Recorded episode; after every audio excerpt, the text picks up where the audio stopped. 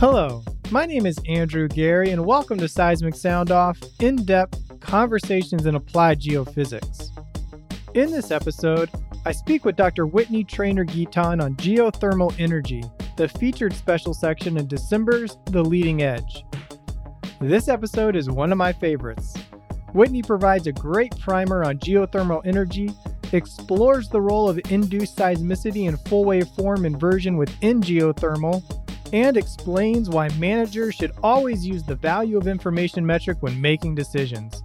Whitney brings a lot of insight and expertise to this topic. Whether you are new to geothermal energy, seeking to get more involved, or consider yourself an expert, you will get something from this episode. This episode is sponsored by CGG. As a global geoscience technology leader, CGG provides a comprehensive range of products and services to support the discovery and responsible management of the Earth's natural resources. Gain deeper insight for hydrocarbon, mineral, and geothermal resource exploration and development with CGG's expert multi-physics imaging services, commercial multi-physics software, and global multi-client GravMag data library. Wishing you a successful new year in 2021, let CGG help you see things differently. For Whitney's biography and links to the papers, visit seg.org forward slash podcast. Let's get to the conversation. So let's let's kind of get started, Whitney, with the the basics here. What is geothermal energy, and how viable is this source overall to provide energy? So, the big picture is that radioactive decay in the Earth's core provides a very large heat source. And so we can see this um, as a large temperature increase as we drill deeper. Um, but of course, this big temperature increase is easier to access in certain locations um, than others. And so uh, right now, it's m- most of the geothermal electricity production is seen in California and Nevada for the United States, and then kind of around the ring of fire for the whole globe.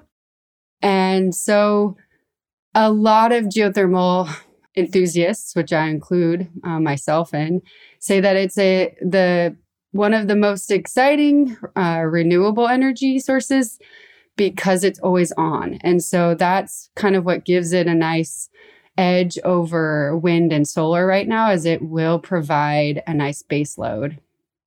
And and kind of speaking of that ring of fire and, and digging into the earth, you know, when I certainly consider geothermal energy, my first thought goes to heat. Can geothermal energy be produced using low temperature? Absolutely. And that I would say is where a lot of kind of the push is right now to um, make sure that the general public is more aware of those kind of um, opportunities for geothermal. So, um, low temperature resources, so anywhere between 60 to 100 degrees Celsius, can be used directly for space heating, greenhouse heating, fish farming, and other industrial applications. Um, and you also see a lot of ground source heat pumps that can be used uh, with really shallow wells and pipes to kind of boost heating, uh, both commercially and in you know private houses. What what do geothermal systems require to start creating energy? So the kind of main three are of sufficient heat, so the temperature. Then you need permeability so that we can move the fluids around. So the fluids again um, would be the third necessary part for a geothermal system. And so the fluids act as our way of harvesting out um, that temperature from the subsurface. And then the other thing, of course, to consider is, you know, the economic rates at, at each certain local market. So um, again, heat, permeability, and fluids. But then I think one of the more challenging part of actually taking geothermal into creating energy is the infrastructure that is needed. So the wells, again, depending on where the resource is, might be quite costly because you have to drill to quite large depths. But then you also have to think about the um, building the power plant. So building the generator and then the tr- transmission infrastructure. And then the risk, of course, is that um, this infrastructure that you've built doesn't match well with this subsurface geothermal reservoir. And so um, you have to make sure that you know you understand the the reservoir fairly well and, and design it and design um, the infrastructure around that.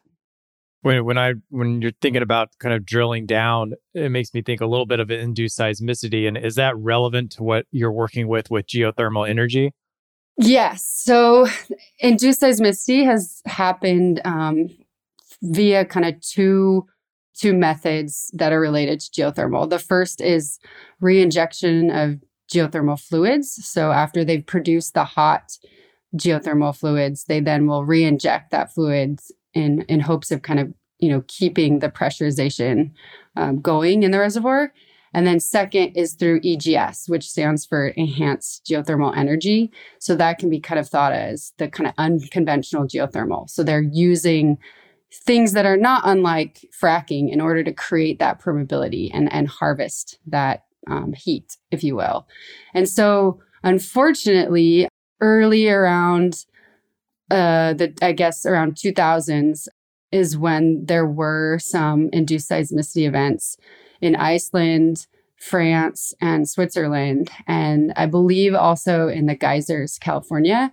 And so this has unfortunately caused some negative public perception.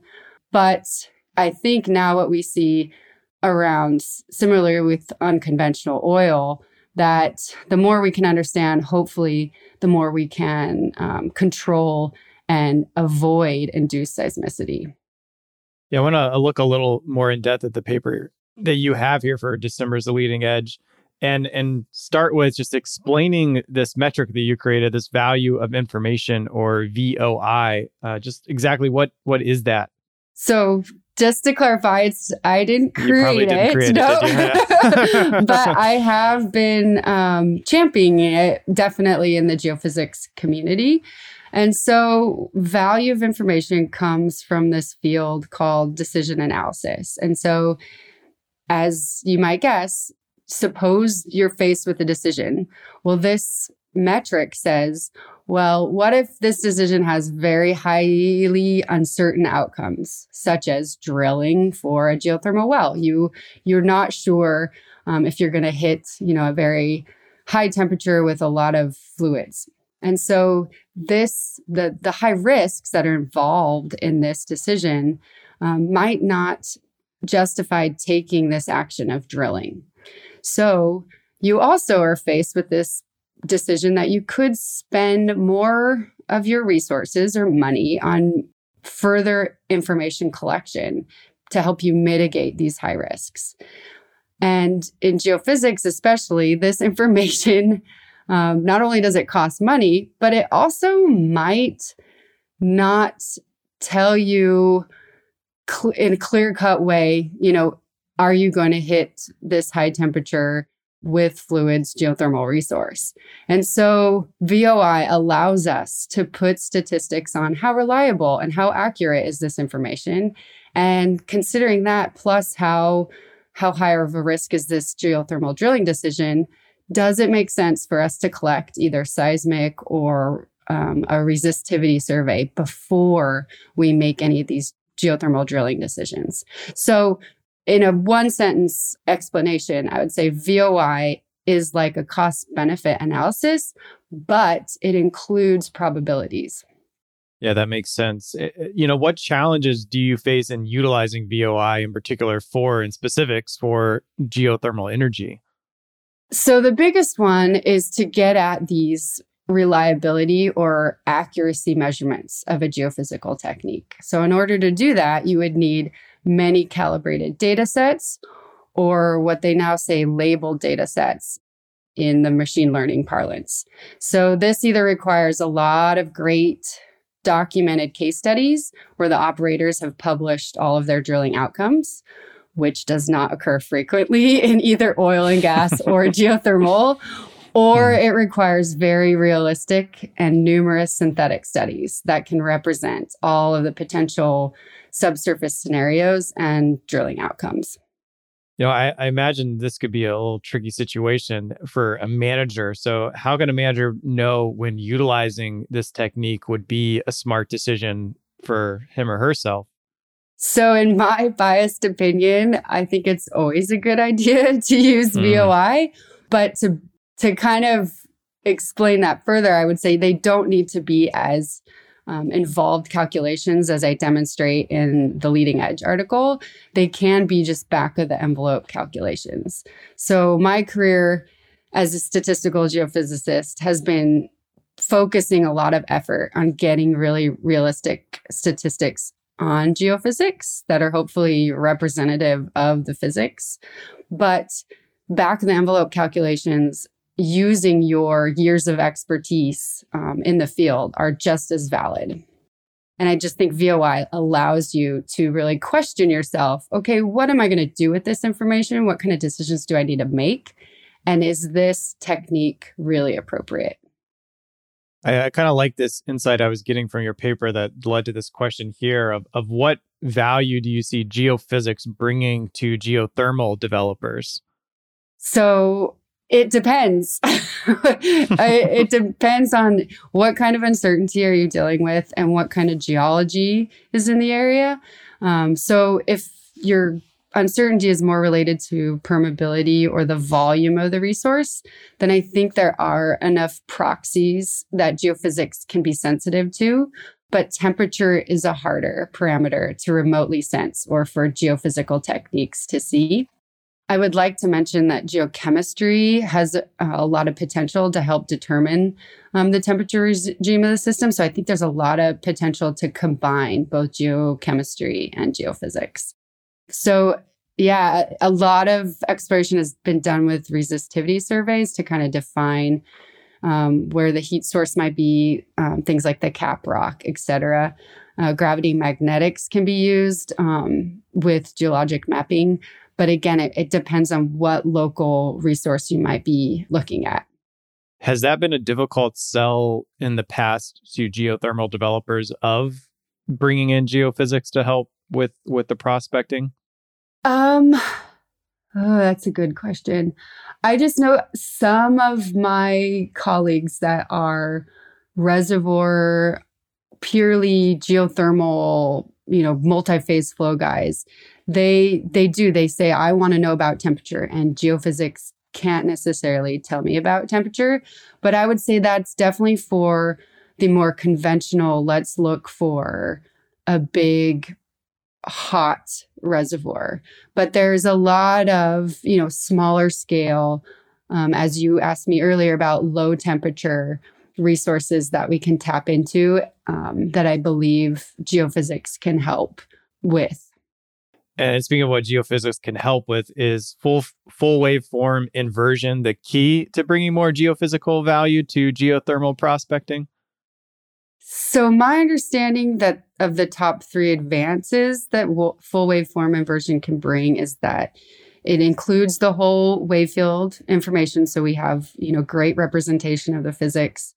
It doesn't require as much pre-processing of data and the resolving power can help see small scale structural features. So given these advancements, there could be potential for seeing, you know, fractures which play a large role for permeability and potentially um, we could see effects from temperature on compressibility, say, of fluids um, in a saturated medium. But I would just caveat caveat all of that that more studies need to be done. So right now I feel like the emphasis has been on full waveform inversion for oil and gas. So um, I think a lot more has to be looked into if it can actually help answer um, the important questions for geothermal. You know, why do you say in your conclusion to your article that geophysicists must keep their focus on effectiveness over efficiency for geothermal energy?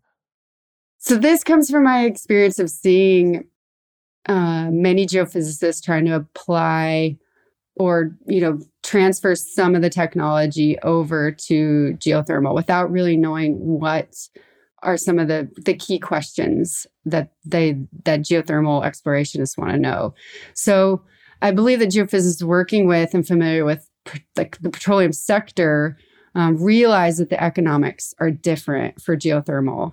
And they think that they should just kind of cut corners with existing technology. But instead, I think they need to ask what can be done to better resolve parameters that matter, you know, such as temperature and permeability. And so instead of, you know, thinking about what's the cheap way I can process this, think about really, you know, what are what are they worried about when they're trying to think about where to drill. So permeability again in, in traditional geothermal systems is primarily in faults and fractures. Um, and this can be challenging to locate with you know some of the currently available methods, um, especially given that the b- budget is very different um, than in oil and gas. So I, I guess it was my call to think outside the box and to make sure to have conversations with geothermal practitioners. That makes a lot of sense there. You know, you, you mentioned more research is needed. When you look at this special section in December's a leading edge, what what kind of inspires you? What do you hope to see after looking at this section next in the research? What what are you kind of excited to work on or see others kind of take up from what you're reading in this special section? This is a great question. so I hope that the readers can use this issue just as a start, you know, or a primer to understand maybe some of the challenges in characterizing geothermal reservoirs. There's a lot of heterogeneity and land noise that some geophysicists are are familiar with. Um, but perhaps more important um, to learn, and which I fully admit that I'm still doing myself, is about some of the new exciting geothermal technologies that are on the horizon. So, not just the conventional big geothermal exploration, but maybe more realistic opportunities to help pull in geothermal into this, you know, low carbon energy mix. So, seeing it as, you know, a, a nice, consistent small base load for heating commercial and residential infrastructure, but also you know, thinking about how um, if we do look to these more engineered geothermal systems, again, EGS or the similar to unconventional reservoirs in oil and gas, they're going to require fracture activation. So, a related challenge will be learning how to handle potential induced seismicity, which I think a lot of geophysicists have um, this experience. So, how do we predict, prevent, or provide some warnings for this? And uh, I spoke with a colleague of mine who works actively in Iceland um, in geothermal. And his point was well, let's look at other industries where they've really been able to bring costs down, but not at the expense of really great technology. So SpaceX was able to build a rocket um, at a fraction of what it cost NASA. So can we do that with geophysics that was developed for oil and gas, but make it work for geothermal? So, th- those kind of things I don't have the answers for, but I really hope people, the geophysics community, is inspired to do that.